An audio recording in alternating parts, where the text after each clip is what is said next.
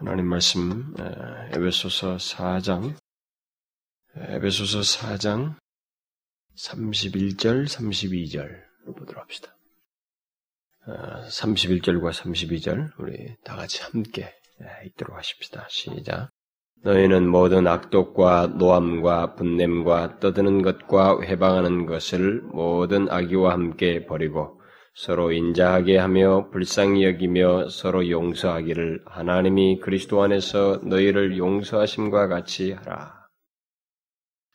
아, 우리가 지난 시간에 그 아주 중요한 말씀을 살폈죠. 음, 제가 우리 성도님들에게 좀 다 들으라고 꼭 어느 때 이 말씀을 또 다시 살필 기회가 없을 것 같고 그래서 그, 그랬는데 그 앞서서 살폈던 그 30절 말씀은 우리 그리스도인들의 삶에 관한 모든 문제의 출발점이 되고 일종의 성화의 진수라고 할 수 있죠. 그리스도인 된 사람이 이 땅을 살면서 거룩하게 변화되는 그 삶의 과정 속에서 반드시 의식하고 알아야 할 내용이 바로 30절 어, 말씀입니다. 그러니까 그리스도인의 실천적인 삶은 성령을 근심케 하는 것과 관련해서 생각해야 된다. 라고 하는 아주 중요한 사실을 살펴보았습니다. 그러니까 우리들의 그리스도인의 모든 행실과 삶이라고 하는 것은 뭐 세상에서 말은 가치 기준에 의해서가 아니라 또 이목에 의해서가 아니라 어, 이렇게 하면 유익이 될 것이다라는 그런 문제 차원이 아니라 성령을 근심케 우리 안에 거하시는 성령이 근심케 되는 것 그래서 성령을 근심케 하는 이 차원에서 생각하고 어, 삶을 살아야 된다라고 하는 아주 중요한 사실을 살폈습니다. 그게 바로 이제 그리스도인들에게만 있는 삶의 시각이죠. 어, 이, 이 세상의 어떤 윤리와 도덕과 종교 사상이라고 하는 것은 이러한 식의 삶의 시각을 가지고 있지 않습니다. 오직 성령이 거하는 그 그리스도인들, 그 기독교에만 가능한 어떤 삶을 바라보는 시각이 되겠죠. 그래서 우리들이 어, 만일 그 이런 성령의 인도와 그의 그 교훈을 무시하거나 어, 그의 말씀을 따라서 살지 않을 때, 그가 우리에게 말씀을 주시고 뭔가 감동을 하셨는데 그 감동을 저버리고 이렇게 무시해 버릴 때, 죄를 범하는 것은 두말할 것도 없고 이렇게 될 때는 성령께서 슬퍼하신다는 것입니다. 우리 삶이 벌써 가장 잘못됐다고 하는 것을 말해주는 아주 중요한 사인이 바로 거기서부터 어, 드러나게 된다. 그래서 우리는 성령께서 근심하시게 되고 또 슬퍼하신다는 차원에서 어떤 것 슬퍼하지 않도록 하는 게 그 문제를 의식하는 가운데서 생각하고 판단하고 결정하고 행동하는 그런 삶을 사는 것이어야 한다. 바로 그것이 아, 기독교 윤리의 진수이고 옛사람을 벗고 새 사람을 입은 자의 삶이다라고 했습니다. 자, 그 사실은 항상 염두에 두고 우리는 이제 삶에 관한 모든 내용들을 앞으로 뒤에서 나올 내용들도 바로 그것을 염두에 두고 어, 바라봐야 되겠죠. 이제 그것에 이어서 그 어, 이제 앞에 그 25절부터 쭉 말해왔던 계속되고 있는 옛사람을 벗고 새사람을 입은 자의 어떤 실천적인 삶, 어, 그것이 계속되는 내용, 오늘 본문에서도 계속됩니다만은 그 내용을 이제 또 살펴보면 오늘 본문은 우리가 앞에서 살폈던 뭐 거짓말, 예증적으로 말한 것이죠. 그리스도의 실천적인 삶을 말하기 위해서 너무 빈번한 그런 것들을 예증적으로 말하는데 거짓말 문제, 분노, 도적질, 말의 문제, 뭐 이런 것이 연장선상에서 거론되는 내용이 되겠습니다. 그래서 모든 악독과 악의를 버리고 오히려 인자하게 하며 서로 용서하는 이런 아, 문제를 오늘 살피게 되겠습니다. 비록 본문의 내용 속에 그 앞에서 언급했던 그 내용들이 나왔죠. 뭐 분노라든가 어, 말의 문제가 다시 지금 거론되긴 합니다만은 어, 본문은 앞에서 말했던 내용을 단순히 말하는 게 아니고 어, 그런 내용과 함께 모든 악독과 악의를 버리고 그 버린 것을 넘어서서 불쌍히 여기며 용서하는 문제 용서하는 더 용서하는 문제와 이것이 연관지어서 특징적으로 지금 말하고 있습니다. 그래서 차별 차별이 있어요 여기에. 그래서 우리는 여기서 이렇게 많은 사람들이 피하고 싶은 내용에 다시 접하게 됩니다. 우리들이 오늘 본문의 내용은 어, 예수를 믿는 사람들이 이렇게 이 말씀을 이렇게 좋아할 것 같으면서도 좀 피하고 싶어하는 네, 그런 내용이에요. 뭐 여러분들 중에 아, 난 안 그런데 그러면은 뭐 여러분들은 아주 탁월한 사람입니다만은 어, 대체적으로 이 오늘 본문 같은 내용은 사람들이 조금 이렇게 접하기 싫어하는 그런 내용입니다. 그러나 이것은 어, 옛사람을 벗고 새사람을 입은 자의 삶에서 제외시킬 수 없는 문제입니다. 아니 반드시 어, 있어야만 하는 그런 삶의 내용입니다. 그 그래서 이 용서의 삶이라고 하는 문제, 용서의 문제, 용서의 삶이 없으면은 아, 그는 사실상 그리스도인이 아니다고 하는 것이 성경이 논지고 오늘 본문의 논지예요. 그건 새 사람 새 사람이라고 말할 수가 없다는 것입니다. 예, 달라이 라마도 그렇고 뭐 요즘 그 저기 뭡니까 불교도들 중에 유명한 뭐 그런 저 선생들이라고 그 리더들 그런 사람들도 용서에 대해서 예, 책을 많이 내고 있죠 요즘 네, 그런 용서에 대해서 사람들이 많이 그런 인간이 이제 그런 것을 통해서 문제를 풀어야 된다는 것 정도는 답을 가지고 있습니다. 근데 용서의 이유와 근거 문제에 있어서만큼은 다 빈약해 있습니다. 근본적으로 다른 내용을 여기서 말을 하고 있죠. 자, 그래서 오늘 본문에도 보게 되면 31절과 32절이 앞에서부터 쭉 어떤 각각의 이 얘기들 나올 때만 거짓말, 분노 이런 게 나올 때마다 그 바울이 이 특징적으로 말하고 있는 어떤 말의 형식이 있죠. 그래서 제일 먼저는 부정적으로 얘기하고 부정적인 것을 소극적인 것을 얘기하고 그 다음에 적극적인 내용을 말하고 그 다음에 그것의 뭐 목적이든 이유든 근거든 뭐 이런 걸 얘기인데 여기서도 마찬가지입니다. 그래서 먼저 그 소극적인 내용이 나오죠. 그 31절이 다 소극적인 내용입니다. 너희는 모든 악독과 노함과 분냄과 떠드는 것과 해방하는 것을 모든 악의와 함께 버리라. 제하는 문제가 돼요. 일종의 벗는 문제. 앞에서도 옛사람을 벗어버리는 그런 문제 나왔던 것처럼 항상 그런 구조를 갖고 있습니다. 버리는 문제를 소극적으로 먼저 말하고 그 다음에 이제 적극적인 내용이 나옵니다. 서로 인자하게 하며 불쌍히 여기며 서로 용서하게라. 이게 이제 적극적인 내용이에요. 그리스도인은 이렇게 더 적극적인 내용을 가지고 있다. 그다음에 그 뒤에서 그 이유를 말하고 있죠. 왜 그렇게 해야 되는지, 왜 이렇게 적극적인 대로 버리고 적극적인 대로 나가야 되느냐. 그것은 하나님이 그리스도 안에서 너희를 용서하셨기 때문이다. 이렇게 말을 하고 있습니다. 자, 그 순서대로 우리가 이제 살펴보면 먼저 바울은 옛사람을 벗고 새사람을 입은 자 곧 그리스도인들에게 너희는 모든 악독과 노함과 분냄과 떠드는 것과 회방하는 것을 모든 악의와 함께 버리라 라고 말하고 있습니다. 자, 여기서 거론되는 내용들을 이렇게 쭉 보면은 뭐 똑같은 말이 계속 비슷하게 나오는가 보다. 그래서 우리는 이게 단, 어떤 단어들이 나올 때 단순 열것처럼 생각하지만은 기록자는 그렇게 생각지 않습니다. 저로도 어떤 말 하더라도 생각에서 제가 전하고 싶은 내용을 담지 않고 의식하지 않은 용어는 쓰지 않, 작성을 안 해요. 그러니까 그것이 작성치 않은 것이 이제 경우 나온다 할지라도 그것은 거기서 연장선상에서 의식된 것이 나오는 겁니다. 이 편지를 쓸 때 바울은 이 모든 용어 속에서 각각 단어를 쓰더라도 그는 의지를 가지고 있습니다. 뭔가를 의식하고 이런 내용들을 쓰고 있다고 하는 것을 알아야 됩니다. 그래서 단순 열거라고 생각하면 안 되는 것입니다. 그런데 일단 우리가 이 열거되는 내용들을 쭉 훑어보면 이게 다 뭡니까? 이런 내용들이 다 뭐예요? 이거 어디서나 우리가 봐야 볼 수 있는 내용들입니까? 이것은 새 사람을 입기 이전에 어? 옛 본성을 따라서 살아가는 소위 이방인의 상태에서 흔하게 볼 수 있고 이방인의 어떤 특징적인 내용들을 다 열거하고 있다고 볼 수가 있습니다. 다시 말해서 그리스도를 알지 못하는 사람들의 사고방식과 삶의 모습을 말해주는 내용들입니다.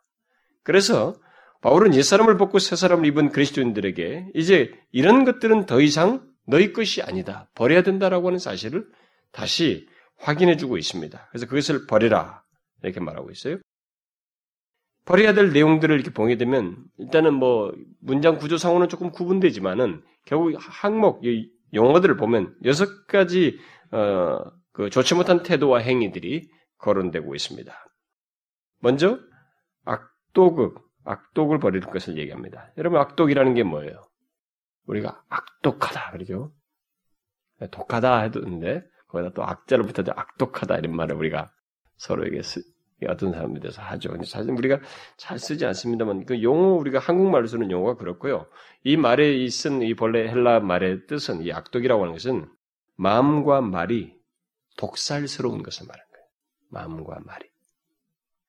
그러니까 좀 더 상세하게 말하자면은 따뜻함이나 사랑스러움이 전혀 없고 상대의 약점과 나쁜 것을 보고 말하는 것입니다. 그래서 상대를 삐뚤어지게 보고 삐뚤어지게 말하는 거예요. 그런 겁니다. 여러 사람들의 설명들을 종합해보면 그래요. 어, 로이존스 목사는 이 악독을 이렇게 설명했어요. 어떤 일에서든 선한 것을 보지 못하는 상태요.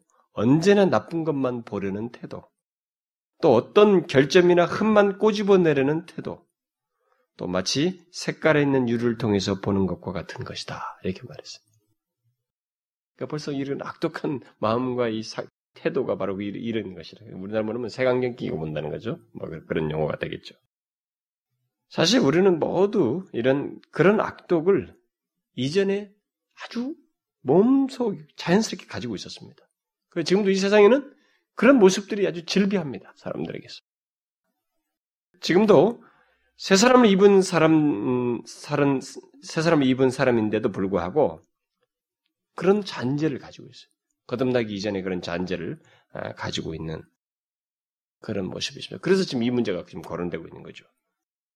결국 이 내용은 거듭나지 않은 사람의 삶은 그야말로 악독하다고 하는 것을 이제 전제하고 있고, 그래서 우리에게 있어서 그리스도인에게 있어서는 입은 자에게 있어서는 이것을 버려야 된다. 더 이상 가져서는 안 된다. 아, 라고 말하는 것입니다. 그런데 바울이 지금 이런 내용들을 지금 말을 하고 있다는 것은 분명히 이게 거듭나지 않은 사람, 옛사람에게 속한 것인데 이것을 말하고 있다는 것은 옛사람을 벗고 새사람을 입은, 입었음에도 불구하고 그런 악독의 잔재가 지금 남아있는 거예요. 이, 이, 이 수신자들에게, 우리 성도들에게, 우리들에게도 남아있다는 것을 시사해주고 있다는 여러분 그렇지 않습니까? 우리들이 예수를 믿게 됐지만 이런 잔재가 있어요. 이걸 의식하자고 가만히 놔두면 이 잔재가 뭐 이게 기계적으로 악독이라고 하는 그 성격, 그런 상태, 그런 마음은 내 속에서 영원히 그냥 탁 기계적으로 없어지는 게 아니라 상황과 무슨 문제가 야기시키고 어떤 사, 사, 상황과 이 관계가 형성되면 거기서 솟아날 수 있는 거예요. 그것을 알고 그런 것과 관련해서 지금 버리라고 얘기하는 것입니다. 우리들의 경험 속에서 보게 되면 어떤 사람에 대해서 이렇게 우리들이 불만을 갖게 되면 어, 예를 들어서 어떤 사람이 자기를 서운하게 하거나 또 자존심을 상하게 하거나 어떤 식으로든 이렇게 상하게 했을 때 그 사람에 대한 불만이 악독으로 보통 바뀌어요. 그래서 이걸 그래서 버리는 문제를 그리스도인이 된 사람들에게도 주의시켜서 말을 하는 거예요. 어떤 사람에 대한 불만이 많은 경우에 지금 앞에서 말한 약독이라는 것을 설명했던 그런 내용들을 고려해 보면 그렇게 발전할 수 있어요. 실제로 한번 생각해 보세요. 어떤 사람에 대해서 이게 불만이 생겼습니다. 근데 그 불만으로 인해서 상대를 선하게 보지 않는 것이 우리 가운데 생기겠죠. 그래서 그 결점이 자꾸 보이고 결점만 보기 시작합니다. 그리고 흠을 찾아서 자꾸 꼬집을 꼬집고 꼬집으려고 하고 뭐 그러고 싶은 욕구가 자꾸 생겨요. 그래서 색안경을 끼고 자꾸 보고 결국 마음과 말이 독살스러운 그렇게 좀 왜곡된 삐뚤어지게 보는 말들이 나옵니다. 이게 이런 독살스러움이 바로 악독이라는 것입니다. 그게 악독이에요. 그래서 로이즈 목사가 이 악독이 까다로움으로 발전한다 이런 말을 했어요. 저는 뭐 그 내용이 무슨 말인가 도대체 곰곰이 생각해 보았어요. 악독이 까다로움으로 발전한다는 거예요. 그래서 어떤 사람이든지 선하다고 믿지 않으려고 하고 항상 조소적으로 말을 한다는 거예요. 이게 말을 할 때 좀 조소스럽게 하는 습관이 있잖아요, 여러분. 킥킥 비웃으면서, 에? 여러분. 그러면서 아름다운 것이 보이지만, 음, 아름다운 것이 보일 때 악독한 마음 상태는 아름다운 것 99%보다 이 99, 99%는 칭찬하지 않고 나머지 1%를 이렇게 지적하고 그 1%의 결점을 찾아서 자꾸 지적한다는 거예요. 이게 악독한 마음의 상태라는 것입니다. 근데 여러분 잘 보세요. 우리들은 결점에 상당히 예민해 있습니다. 그렇죠? 우리들은 결점을 잘 보아요. 그 사람이 그 결점은 정말 그 사람의 전체 모습이면 아주 일부분인데 그 더 좋은 장점들과 많은 것이 있는데 그 결점을 가지고 뭐 이게 도움을 줄 수는 있는데 그걸 가지고 조소를 하고 삐딱하게 그 사람을 보고 그 사람에 대해서 판단을 하고 막 이렇게 그걸 가지고 이게 꼬우면은 그게 바로 악독한 마음이라는 거죠. 근데 바울은 지금 그게 뭐예요? 그걸 버리라고 하는 문제는 이것이 거듭나지 못한 자의 마음 상태라는 그런 태도라는 것입니다. 그래서 그리스도인이 된, 된, 뒤에도 그런 태도를 갖는 자가 있다는 것을 암시하면서 그것을 더 이상 너에게 속한 것이 아니므로 버리라는 거예요. 그런 것들을. 여러분 어떻습니까? 그런 이런 악독을 나타낸 적이 없습니까? 남의 결점을 칭찬하기보다 남의 흠을 주로 말하려고 하고 항상 조소적인 태도로 마다하지 않습니까? 그런 모습 없나요? 다른 사람과의 관계 속에서 뭐 그런 태도를 취하는 게 없냔 말이에요. 혹시 교회 내 다른 지체들에 대해서 그런 식으로 어, 태도를 취하는 건 없습니까? 악도예를. 로이존스 목사가 설교를 가만히 보면은 예화를 든 중에 그런 예화가 있어요. 심지어 어떤 설교를 자기가 하면은 어떤 사람은 자기가 발음이 좀 틀린 거, 그 사람이 웰시거든요. 그러니까 영국 사람들을 보게 되면은 웰시 발음과 스카티시 발음이 달라요. 그러면 예를 들어서 서울에 왔는데 저기 경상도 막 심한 사투를 하거나 막 전라도 저 밑에서 심한 사투를 하면 막 우리가 이제 그런 것을 이렇게 좀 흠잡듯이 뭐 사실 그 사람은 그렇게 뭐 어, 어, 심하지는 않은데도 불구하고 웰시는 웰시의 그 사투리가 있어요. 톤이 있습니다. 근데 사람들이 설교를 들을 때 감사한 마음으로 듣지 않고 설교자의 실수와 흠을 자꾸 기억하고 말하고 싶어 한다는 거예요. 그러면서 그런 얘기를 하면서 그게 바로 악독한 마음이다. 응? 요즘 수목사가 그렇게 얘기를 했어요. 자기 회중들이 그렇게 말했다는 것 자체가 참 놀라운 사실이에요. 왜 이런 그런 것이 악독하다고 하는지를 우리가 자꾸 생각해 봐야 돼요. 어, 어, 생각을 해볼 때 추적을 해가 보면 왜 그런 마음이 생기느냐는 거예요. 지금 더 좋은 내용들이 많이 있고 더 중요한 것들이 많이 있는데 왜 그런 것들은 생각 하고 왜 그 조그마한 결점에 집중하고 거기에 마음을 쏟느냐는 거예요. 한번 생각해 보란 말이죠. 그 기절을. 그게 뭐냐 말이에요, 도대체. 그게 인간의 본성적인 말이죠. 어, 부비한 본성에 따른 악독이라는 것입니다. 그 제가 옛날에 호주에서 설교하니까 뭐, 왜 어? 액션을 그렇게 크게 취하느냐. 하, 뭐 별걸 가지고 시비를 다 가요. 아, 그 앞에 충분히 전했던 은혜 받는 얘기는 내용은 어디 간데 없고 말이지. 거듭남에 대해서 그렇게 진지하게 설교했는데 거듭남에 대한 거듭남에 대해서 좀 진지하게 도전을 안 받고 그게 봐요. 왜 거기서 그런 것에 집중하냔 말이에요. 왜 그 사람의 결점 같은 것을 자꾸 짚고 싶어 할까? 근데 여러분 그것은 우리가 하나님이 없는 사람들, 하나님이 전혀 그 사람에게, 하나님의 생명이 역동되지 않는 사람에게 그게 아주 자연스러운 거예요. 그게 너무 재밌고, 자기하고, 자기 그 삐뚤어진 것에 딱 매치가 되는 거예요. 그런 게 자기에게 흥미거리가 되고, 자극이 돼요. 그게 그 세상에 속한 거라는 거죠. 그건 옛사람의 내용이지, 하나님께 속한 자가 아니라는 거예요. 옛사람을 벗고 새사람 입은 자의 내용이 아니라는 것입니다. 그래서 그 악독을 버려라. 물론 이런 건 있어요. 어떤 사람들은 이 세상의 그 모든 사람들이 다 사악하다고 생각하죠. 그렇게 보일 정도로 어떤 큰 상처를 받은 사람들이 있어요. 막, 막 그렇게 충격적으로 부정적인 상처를 받은 사람들이 있습니다. 그래서 그런 경험으로 인해서 마음이 왜곡되어 가지고 악독한 마음을 자기도 모르게 드러내는 거예요. 모든 걸 사물들을 삐딱하게 보고 저, 저 사람의 결정을 보고 막 모든 걸 그런 식으로 색안경을 끼고 보는 사람들이 있습니다. 그러나 그럼에도 불구하고 자신이 그런 상처와 과거가 있다 할지라도 본문은 그것을 거역하고 있는 거절하고 있는 거예요. 옛사람을 벗고 새 사람을 입은 자가 소유할 것이 아니라는 것입니다. 그건 더 이상 새 사람의 것이 아니라는 거예요. 버려야 되는 거예요. 더 이상 용인해서는 안 되는 내용이다. 라고 말을 하고 있습니다. 그리고 그 뒤에서 이제 또 버리라고 말하는 내용은 뒤은 네 가지 내용은 어, 상당히 그 앞에서도 언급된 내용이기도 하고 또 연관성이 있는 것들입니다. 먼저 노함과 분냄을 버리라고 하는데 노함과 분냄 이 두 가지는 아주 유사한 것이죠. 어, 앞에서도 나왔습니다만은 먼저 노함은 어, 아주 격렬한 분노를 얘기하는 것이죠. 음, 다시 말해서 마음의 격정과 마음의 과격한 흥분을 어, 뜻합니다. 아, 종종 마음이 끌어오는 것과 같은 들끓는 거 있죠. 끌어오는 것 같은 거는 마음이 끓는다 그러죠. 아, 저 인간 뭐 그러면서 끓죠 마음이 끌어오릅니다. 그런 거 있잖아요. 그러니까 우리가 말씀을 모르면은 예수 믿어도 들끓어도 이게 뭐 크게 문제가 안 되는 거야. 마음이 들들들 끓는데 끌어. 누구 때문에? 그게 심각하게 생각 안 하는 거예요. 그게 예, 분 여기 노함이고 또 분냄은 그것보다는 보다 차분하고 음울한 적개심을 뜻한다라고 어, 말하죠. 음울한 적개심이잖 있잖아요. 막될좀 들끓는데도 어떤 사람 차분하지만 아주 음울한 적개심을 갖는 것입니다. 그게 바로 분냄입니다.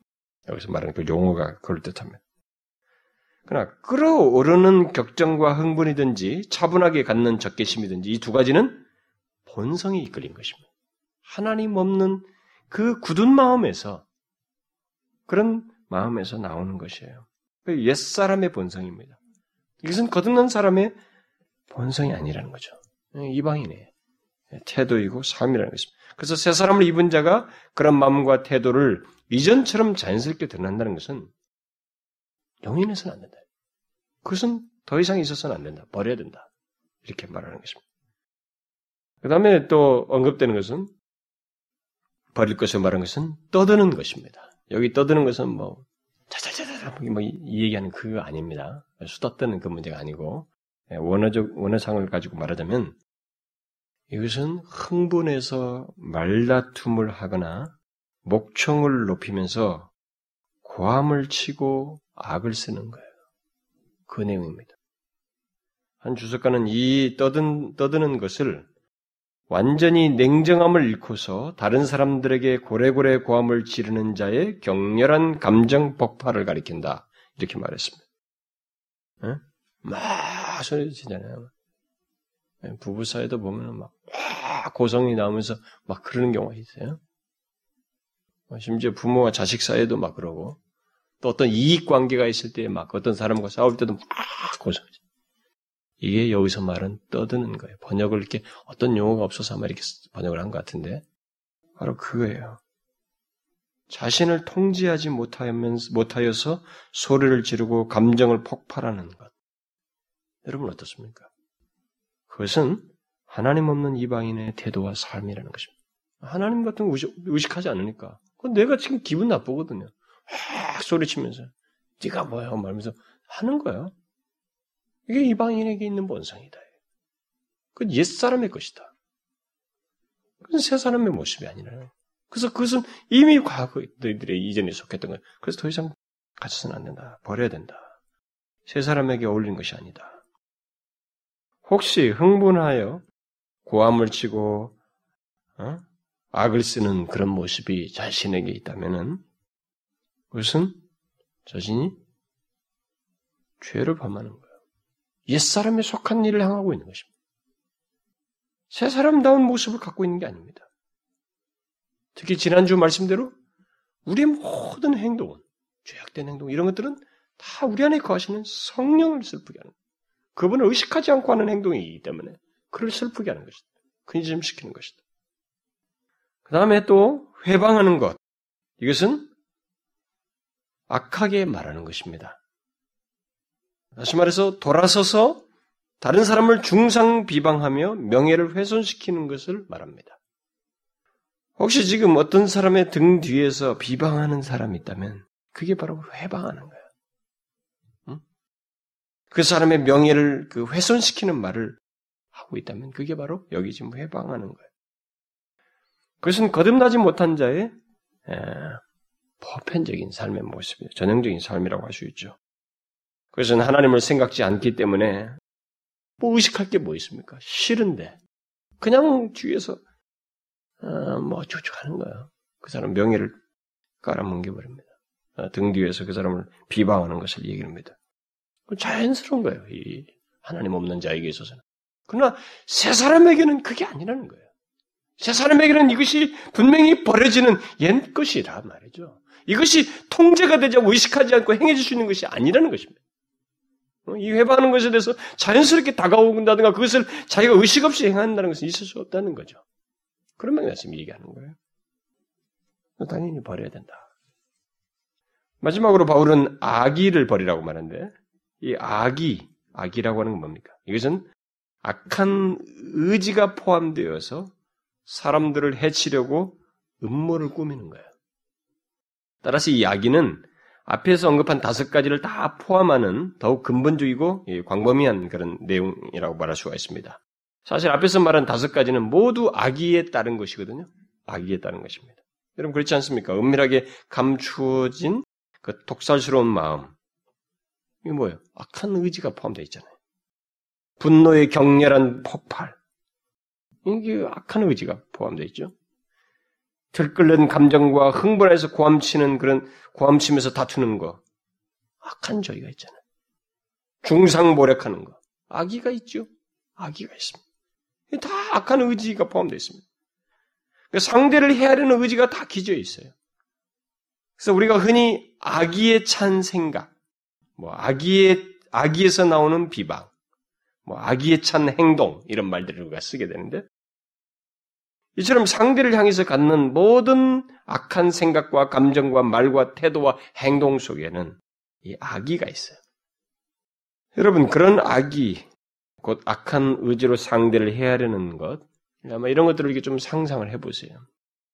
그 악의를 가지고 악한 의지를 가지고 누구를 헤아려고 하는 생각과 막 마음을 움직이면서 뜻을 실천하려고 하는 이런 것이 내 안에서 막 하고 있다고 생각하면 이 악의가 한번 생각해 보라. 그것이 자연스럽게 솟아나고 막 그걸 실천한다고 생각해 봐요. 이게 하나님 있는 거예요? 하나님 의식하면 있을 수 있는 일입니까? 아니라는 거죠.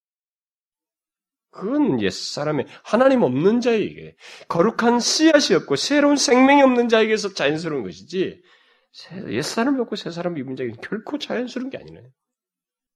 여러분 뭐 그리스도인 됐을 때 앞에서 그 앞에서 말하잖아요. 그 24절에서 그리스도인은 뭐라고 말했어요? 의와 진리의 거룩함으로 지으심을 받은 새 사람이다 이렇게 말하죠. 그러니까 이 악의가 자연스러울 수가 없어요. 왜냐하면 의와 거룩함으로 지으심을 받았기 때문에 의와 거룩함으로 창조된 새 사람이기 때문에 이게 자연스러울 수가 없어. 그건 이 그건 옛 얘기라고요. 오히려 악의가 아니라 선의를 갖죠. 우리가 선의라고 하죠. 선한 의지라고 할까요? 뭐 이런 것. 그런 선한 뜻을 가지고 상대를 생각하고 말하고 태도를 취하고 행동을 하고 그게 새 사람의 모습이다. 옛사람 보고 새 사람 입은 자의 모습이다. 그러면 이미 그리스도인 된 예배석 교회 성도들에게 또 우리 그리스도인들에게 이런 것들을 버리라고 말한다는 것은 무엇을 뜻합니까?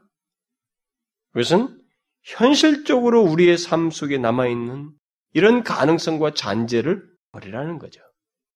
더 이상 용인해서는 안 되는 것이라는 겁니다. 그래서 바울이 여기서 버리라라는 이 한 버리라고 하는 번역된 이 말을 헬란 말을 했을 때 이 말은 사실상 의역된 말이에요. 우리나라 말로는 좀 의역된 말인데 이 원래 그 문자적인 뜻은 제거하다라는 말입니다. 이게 제거하다는 말이에요. 그러니까 그 말은 어, 근데 이 제거하다는 말을 뭐 제가 뭐 잘난 체하는 거 아니고요. 부득불하게 설명할 수밖에 없어요. 가능한 저는 피하고 그런 말 안 하려고 하는데 어떤 건 피할 수가 없어서 하는 거예요. 헬라어에 중요한 시제 변화가 있어요. 이 시제 변화는 의미를 갖고 있기 때문에 시제가 그냥 시제만 그렇다더라 시제로 뭐 끝나면 되는데 이 시제가 의미를 내포해요. 그래서 부득불하게 그건 또 말하지 않을 수가 없는데 이게 부정과거 수동태 명령이에요. 그러니까 부정과 그러면 과거에 끝난 사건이라는 거죠. 그러니까 제거됐다. 수동태로 말했으니까 제거된 거예요. 그러니까 결국 하나님에 의해서 제거된, 과거에 제거된 그 내용을 지금 명령어로 얘기하고 있어요. 그런데 그것을 현재로 적용시킨다고 하는 말은 뭐예요? 우리들이 새 사람 됐을 때 지금 앞에서 말한 이런 여섯 가지 이런 내용들이 제거되었으므로 그런 것들을 더 이상 수용하지 말라는 거예요. 제거된 사람으로서 행하라는 것이. 너희는 그런 것들이 제거된 사람으로서 행하고 그런 것들에서 태도를 갖고 반응하라. 이 말이에요. 그래서 그런 시제를 달리한 명령을 썼어요. 물론 악독과 분냄과 이 악의가 우리 안에서 얼마든지 일어날 수 있습니다. 그러나 우리는 그때마다 그것들이 새 사람이 되었을 때 제거되었다는 사실을 알고 그것들을 수용치 말아야 된다. 분별하여서 거절해야 된다. 용인해서는 안 된다는 것입니다. 이전에 익숙했던 악독과 노함과 분냄과 떠드는 것과 해방하는 것과 모든 악의가 제거되었으므로 이제 우리는 그런 것들을 용인하는 받아들이죠.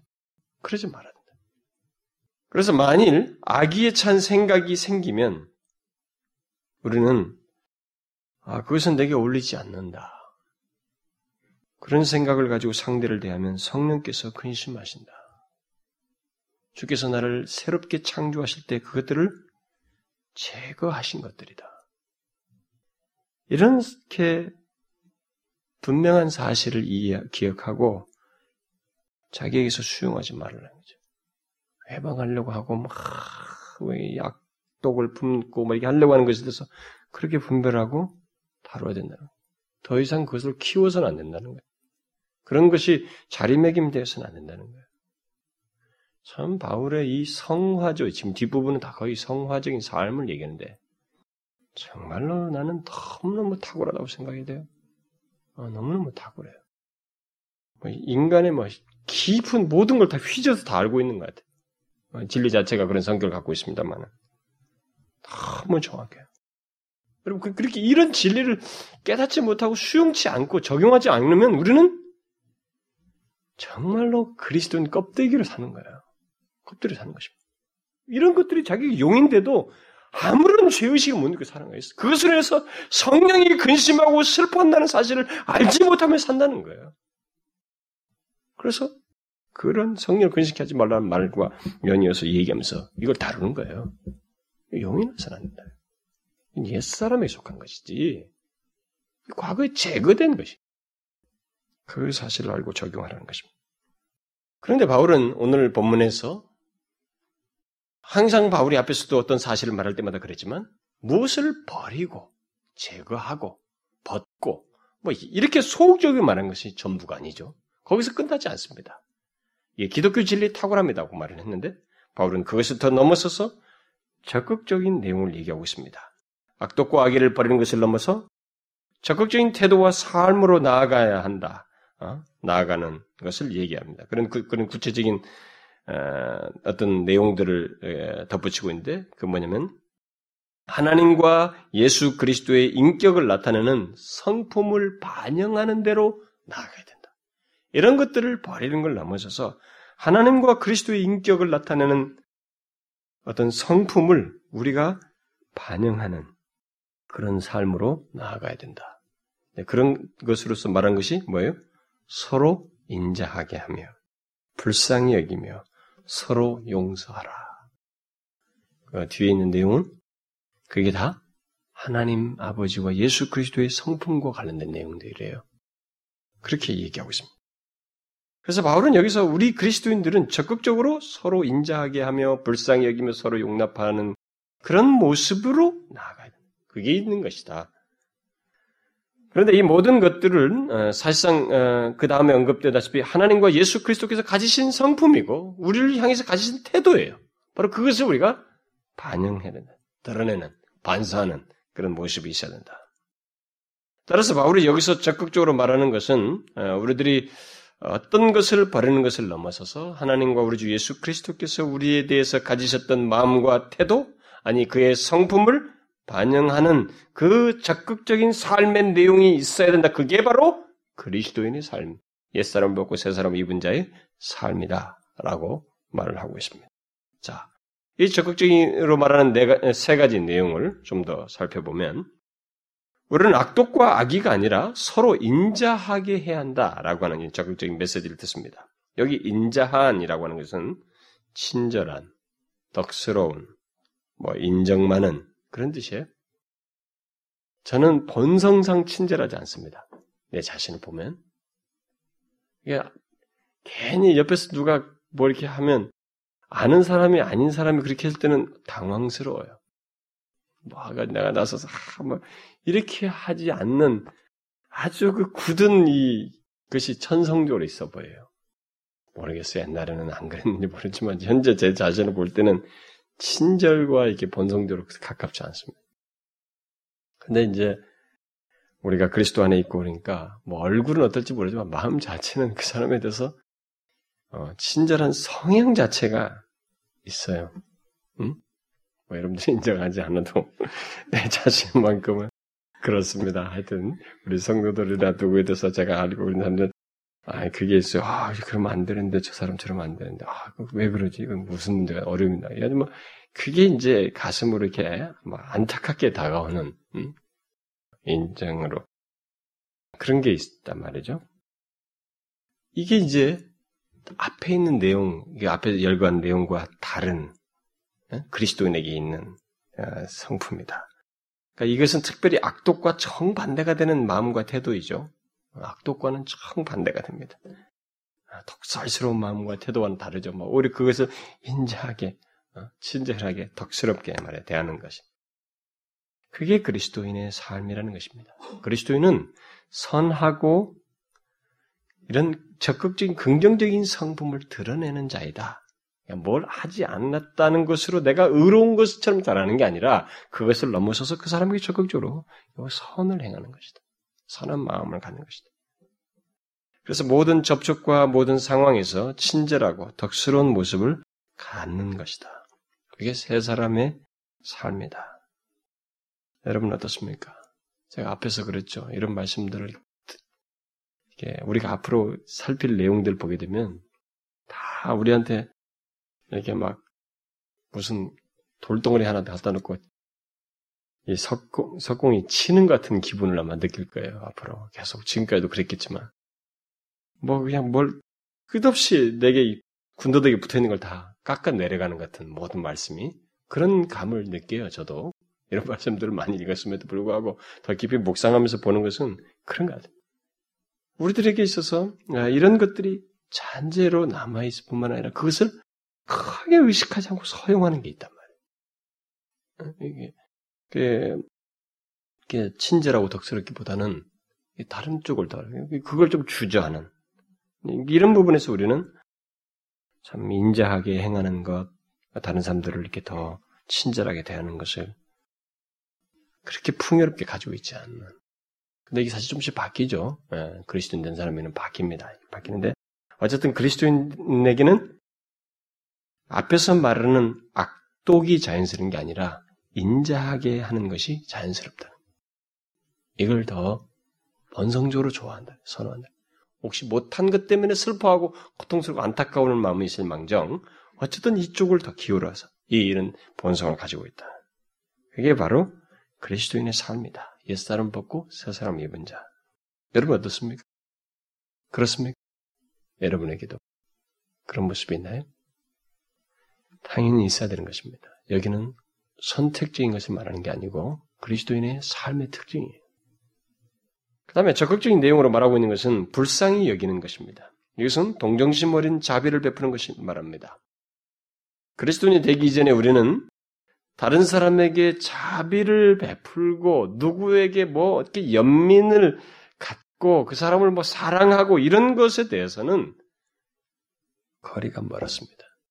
그게 뭐 이익이 된다 그러면 막 이렇게 외면상으로 뭐 사랑하는 것 같고 관심도 있는 것처럼 하긴 하지만 그런 것도 없는데 심지어 나에게까지 그렇게 별로 몸, 음? 믿기까지 한 사람에게 연민을 갖고 대한다는 것은 우리에게 본성이 안 맞는 것이었어요.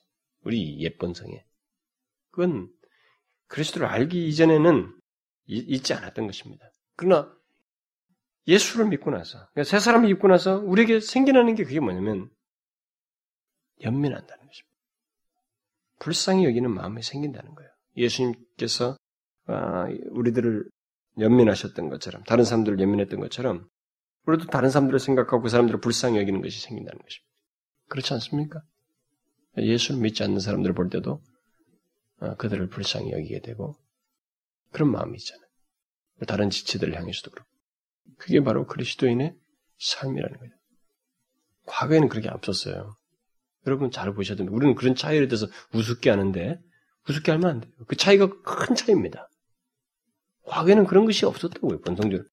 자기에 집중했죠. 나밖에 모르잖아요, 우리가. 내 자신에게 집중하던 것인데 이제는 타인을 향해서 이런 불쌍히 여기는 마음을 갖는다는 거예요. 그게 바로 그리스도인의 삶이다. 다른 사람들에게 어떤 일이 일어나든지 관심도 갖지 않고 자기만 생각하면서 취한 태도를 갖고 마음을 갖는 것, 그것은 옛사람에게 있는 그 굳은 마음이거든요. 근데 이 굳은 마음이 그리스도인에게는 이제 뭐 우리가 이 앞에서 사장에서 살펴봤죠. 그건 더 이상 우리 것이 아니라. 그 이방인의 행함 같이 행치 말라고 할 때 이방인의 행함 같을 때 그들의 마음이 굳은 마음이었는데 그것은 새롭게 창조된 사람은 그게 아니에요. 새롭게 창조됐습니다. 그 마음이 굳은 마음이 아니에요. 부드러운 마음, 그래서 연민하는 것입니다. 불쌍히 여겨요. 어떤 일이 일어나면 그에게 관심을 갖고 그를 불쌍히 여깁니다. 그렇죠? 여러분, 그렇게 안 생깁니까? 우리가 그렇잖아요. 제가 볼 때 우리 교회 지체들은 그래요. 여러분들 사이에서. 물론 정도 차이가 있겠지만, 우리에게 감출 수 없는 그 본성이 있습니다. 다른 사람을 위하는 그런 마음을 갖는다는 것은 새 사람을 입었다고 하는 새 사람 된 자는 마음이라고 하는 것, 새 사람 입은 자라고 하는 것을 나타내주는 증거이기도 합니다. 그리고 마지막으로 우리 그리스도인에게 있어야 할 적극적인 내용으로서 말하고 있는 것은 서로 용서하는 것입니다. 우리는 이미 어, 이 문제를 어, 지난 수련회 때 아주 상세하게 다룬 바 있습니다. 이 본문을 가지고 제가 설교도 했고요. 굉장히 상세하게 얘기했기 때문에 간단히 덧붙이면 이 말은 우리에게 잘못한 것을 벌하거나 배상을 요구하지 않고 자유하게 하는 것을 말합니다. 용서한다는 것은. 그러니까 악독과 악의와 정반대 태도예요. 결국 그리스도인은 비록 나를 다른 사람이 어떤 사람이 나를 나를 해야 했지만 그의 잘못된 그의 잘못된 것을 주장하지 않고 그의 잘못을 용서하며 자유하게 해서 어, 그 잘못을 매듭 지어 주는 것입니다. 여기 용서하는 것과 여기 용서하는 것은 아, 그의 잘못을 단순하게 잊어버리는 것을 의미하지 않습니다. 단순하게 잊어버리냐. 아, 잊어버려. 이미 우리가 지난번 수련에서 얘기했다시피 아, 없는 걸로 하겠어. 그게 아니라는 거죠. 상대가 잘못한 것을 충분히 알고 그것 때문에 내가 마음이 힘들어요, 지금. 힘들지만 그의 잘못을 용서하고 그를 새로운 눈으로 바라본다는 거예요. 이게 용서예요, 지금 여기서 말은. 새로운 눈이라는 뭡니까? 그를 악한 사람으로 보기보다 죄의 희생자인 것을 알고 정작 미워해야 할 것은 그 사람이 아니라 그 사람이 범한 죄라고 하는 것을 그 죄를 미워하고 그의 죄를 용서함으로써 그 사람을 용납하는 것 그런 태도 그런 눈을 말하는 것입니다. 이것이 바로 기독교 윤리예요. 다시 말해서 악의와 악독을 넘어서서 인자하게 하고 불쌍히 여기며 용서하는 데까지 나아가는 것이 우리 그리스도인의 삶이에요. 이런 용서까지, 이런 태도까지 나는. 그래서 성경에는 원수까지 사랑하란 말이 있는 거예요. 이게, 이게 이걸 이해 못하면은 이런 세 사람 입은 자에게 있는 성향이고 그런 이해와 그런 삶의 뿌리를 안 가지고 있으면 그거 지킬 수 없어요. 어, 쉽지 않습니다. 바울은 앞에 버리라라고 하는 뭐뭇을 버리라는 여섯 가지 버리라고 할 때 이 버리라는 명령은 단번에 버리는 것을 말하는 부정과거 명령을 썼습니다. 과거에 명령을 썼어요. 그런데 여기 뒤에 세 가지는 모든 세 가지를 다 연관시켰던 이거 어, 세 가지 연결된 이 내용은 동사를 현재 명령을 썼어요. 이 말은 헬라 말이 독특한 그 문법이 가지고 있는 의미가 뭐냐면은 반복적으로 그렇게 하라는 거예요, 이것은. 한 번에 되는 게 아니라, 한 번에 하는 게 아니라 반복적으로 그렇게 하는 것입니다. 계속 인자하게 하며, 계속 불쌍히 여기며, 계속 용서하라는 거예요. 이게 그리스도인의 삶이라는 거예요. 우리는 이 세 가지를 계속해야 한다는 것입니다. 한 번 하고 마는 게 아니라 계속 인자하게 하고 계속 불쌍히 여기고 계속 용서. 한 번, 두 번 잘못했어. 그래서 일흔 번씩 일흔 번이라. 그것은 무한대를 얘기하는 거예요. 제한을 두지 않고. 그래서 지난번 우리 수련회 때 그 용서에 대해서 일주일 계속 아침 저녁 용서에 대해서 막 설교만 들으니까 사람들이 막 처음에는 힘들었죠. 네? 와, 정말 어떻게 그렇게 하란 말이야 도대체. 여러분들 끝에 가서 좀 자유하게 됐을 거예요. 왜냐하면 그렇게 하지 않으면 안 되는 이유가 있기 때문에 근거가 있기 때문에 그 근거가 뭐예요? 오늘 본문에 나오잖아요. 바로 하나님께서 그리스도 안에서 우리를 용서하셨기 때문에 이것이 없으면 다른 사람을 용서할 수 없습니다. 성경에서 용서하라는 말은 우리의 본성에 맡기는 얘기가 아니에요. 우리 스스로의 어떤 본성만 가지고 우리가 하는 많은 어떤 이런 것만 가지고 말하는 게 아니라 우리가 우리에게 베풀어진 용서의 근거에 의해서 우리에게 베풀어진 하나님의 용서의 근거에서 말하는 거예요. 그래서 어, 용서받지 못한 자는 하나님의 용서를 받지 못한 자는 이 말을 지킬 수 없습니다. 미안한 말이지만 다른 사람 용서하면 못해요. 계속적으로 용서라는 말을 할 수가 없습니다. 서로 용서하기를 하나님이 그리스도 안에서 너희를 용서하신 것 같이 하라. 분명히 뿌리가 있어 근거가 있습니다. 하나님께서 그리스도 안에서 우리를 용서하셨다는 것은 분명히 과거에 단번에 하신 것을 말합니다. 과거에 용서를 하신 것이에요. 근데 그 말은 우리가 영원히 용서받은 자로서 지금 현재 삶을 살고 있다는 것입니다. 그래서 다른 사람들을 제한 없이 용서해야 된다는 것입니다. 본문은 우리들이 다른 사람을 용서하는 근거로서 하나님께서 그리스도 안에서 우리를 용서하신 것을 말하고 있습니다. 이것이 분명해야 돼요. 여러분 그리스도인을 여러 가지로 규정할 수 있지만 규정을 표현할 수 있는데 그리스도인이란 어떤 자입니까? 아주 중요한 내용은 죄 용서를 받은 자입니다. 그리스도 안에서 이게 그리스도인의 예수 믿는 사람의 아주 놀라운 사실이에요. 뭐 그 사람을 규정짓는 굉장히 큰 뭐 대표적인 내용이죠. 용서받은 사람이에요. 하나님의 용서를 받았습니다. 이것이 없는 자는 그리스도인이 아니죠. 본문에서 말하다시피 용서받은 자가 아니고, 아니, 용서받을 자가 아니고, 용서받은 자예요. 그리스도인은. 그래서 여기서, 여기서 용서받은 것 같이 할 때 여기서 부정과거 시를 썼어요. 따라서 거듭, 거듭난 사람들, 결국 죄 용서 받은 사람, 곧 그리스도인은 다른 사람들을 용서하는 것을 주저할 수가 없습니다. 그러니까 이제 제가 이런 얘기를 할 때 항상 얘기하는 것은 분명히 자신이 예수 그리스도를 믿고 그 믿는 자신에게 용서가 사함받은 사실을 분명히 믿고 그것을 알게 된 사람에게 있어서 이 용서 문제는 나에게서 막히지 않아요. 막힐 수가 없습니다. 왜냐하면 내게 베풀어진 용서가 너무 크기 때문에. 여기서 하나님께서 그리스도 안에서 용서하셨다 이렇게 말을 굳이 하고 있는데 여기서 본문에 그리스도 안에서 그리스도 안에서 용서하셨다. 그 말은 무슨 말이에요? 우리의 용서가 간단한 용서가 아니었다는 것입니다. 말씀으로 한 것이 아니에요. 하나님의 아들이 오셔서 십자가를 지시고 우리의 죄를 담당하심으로써 있게 된 용서입니다. 그리스도의 십자가가 뭡니까? 예수 그리스도를 믿는 우리들의 죄를 용서하시기 위해서 하나님의 아들이 죽으셨다고 하는 것. 그래서 우리 그리스도인들의 죄가 용서되었다는 것을 증거해주는 증거물 아니에요? 그래서 그 그리스도께서 죽으신 십자가, 죄를 사하신 십자가와 나가 분명히 관계가 있었고, 이 사실을 믿는 자에게 있어서 이 죄사함은 과거 시제로서 영원한 거예요. 영원한 것입니다. 용서하신 것 같이에요. 용서하실 것 같이가 아니라 용서하신 것 같이 영원한 것입니다. 무슨 죄를 지었든. 그래서 그 근거에 의해서 우리들이 다른 사람을 용서해야 된다. 그래서 만일 이렇게 용서를 자신이 큰 용서를 하나님부터 받아놓고 다른 사람을 용서치 않는다면 예수님께서 비유를 얘기하셨죠.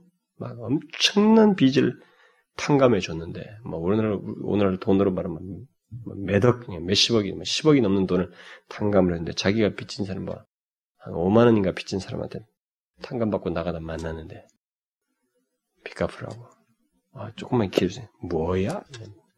멱살을 잡고. 나 안 잡으면, 안 갚으면 죽어? 얘기 듣다. 예? 오게 쳐넣단 말이에요. 그런 악한 사람이다. 만약에. 그 용서를 받았으니까, 큰 용서를 받았으니까, 큰 탕감을 받았으니까, 탕감해 줘라. 너희들이 평생 탕감해도 그것에 비하면 아무것도 아니다.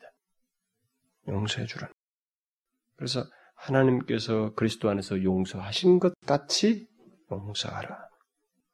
그래서 그리스도 안에서 용서받은 자는 용서하지 않을 수가 없습니다. 본문은 우리들이 다른 사람들을 용서하는 것에 전형으로서 하나님께서 그리스도 안에서 용서하신 것을 제시하고 있습니다. 누구 탁월한 사람 얘기가 아니에요. 영원한 용서를 주신 그리고 그 일을 위해서 죄 없으신 하나님의 아들이 죽으신 사건을 얘기해요. 그리고 그 일에 직접 개입하신 하나님 아버지를 같이 얘기합니다. 그분의 성품과 사랑과 집념과 이 태도와 이 모든 것을 근거로 해서 그렇게 용서받았으니 용서해라. 다른 사람. 이렇게 말하고 있어요. 이게 그리스도인의 삶입니다. 이게 옛사람을 벗고 새사람을 입은 자의 삶이에요. 그래서 만일 어떤 사람이 다른 사람을 용서하지 않는다면 본문과 또 예수 그리스도께서 용서에 대해서 하신 말씀을 다 종합해서 말하자면 그것은 그가 하나님으로부터 용서받지 않았기 때문이다 하는 것이.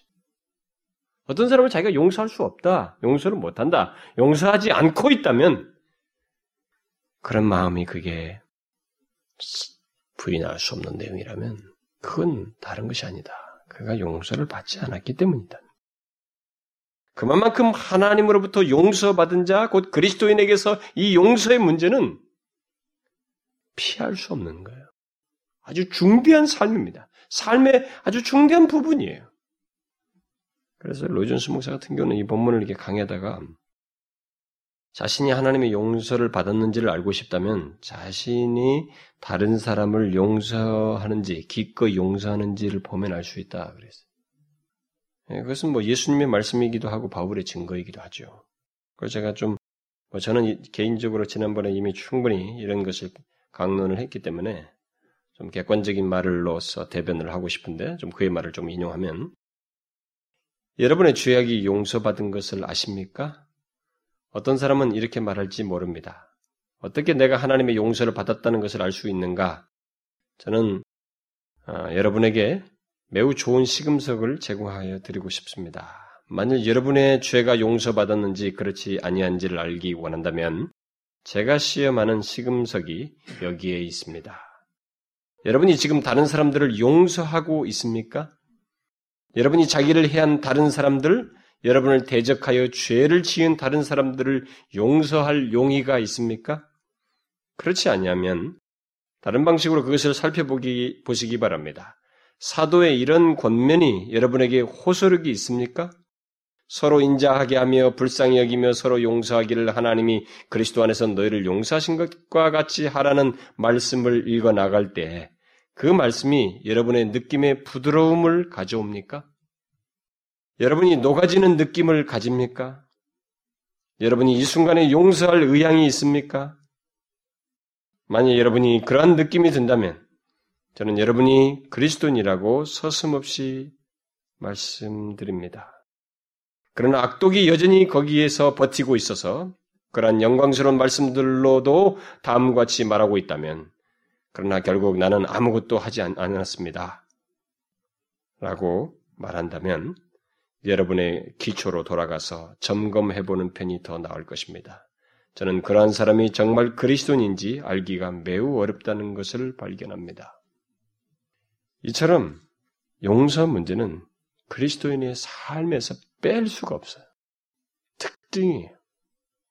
그건 새롭게 창조된 자에게 있는 새로운 성향이요, 이유요, 근거요, 삶의 뿌리입니다. 자신이 너무 큰 용서를 받았기 때문에 피할 수 없이 하게 돼요. 그래서 이 교회에 보면은 예수를 믿으면서 나는 절대로 용서 못해. 그러면서 용서치 않는 거 있잖아요. 어떤 사람들은. 그것은 정면으로 도전하는 것입니다. 하나님께 대해서 그리스도의 십자가를 정면으로 도전하는 거예요. 부인하는 것입니다. 자신이 하나님의 용서를 받았다고 하는 것을 스스로 부인하는 행동입니다. 그건 있을 수 없어요. 여러분 어떻습니까? 하나님께서 그리스도 안에서 여러분을 용서하신 것이 얼마나 큰지를 알고 자기에게 잘못한 다른 사람들을 보시며 용서하십니까? 계속적으로. 지난번 수련회 말씀 듣고 그때만 용서한 것이 아니라 지난번 수련회 왔다가 외부 교인인데 너무너무 힘든 오랫동안 묵은 것을 정말 너무 고통스러웠지만 용서하고 가서 화해했다고 저한테 전화가 왔습니다. 왜냐면 그때 말씀을 그대로 실천해야만 하지 않을 수 없었어요. 그때 말씀 듣고 나서. 그래 했노라고. 참 오랫동안 묵은 것을 이렇게 결국 떨게 됐다고. 그게 그리스도인이에요, 여러분. 그게 그리스도인입니다. 어려워요, 여러분.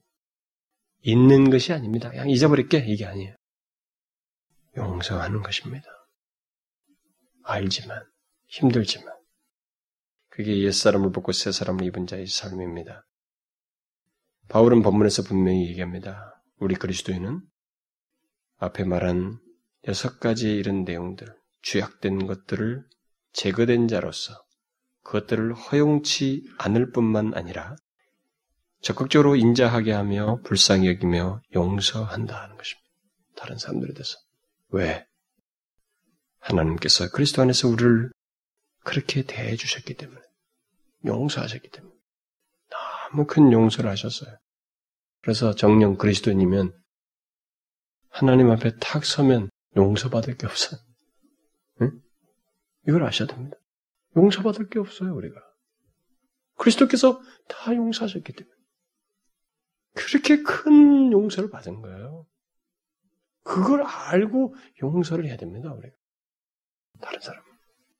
확실해요, 여러분.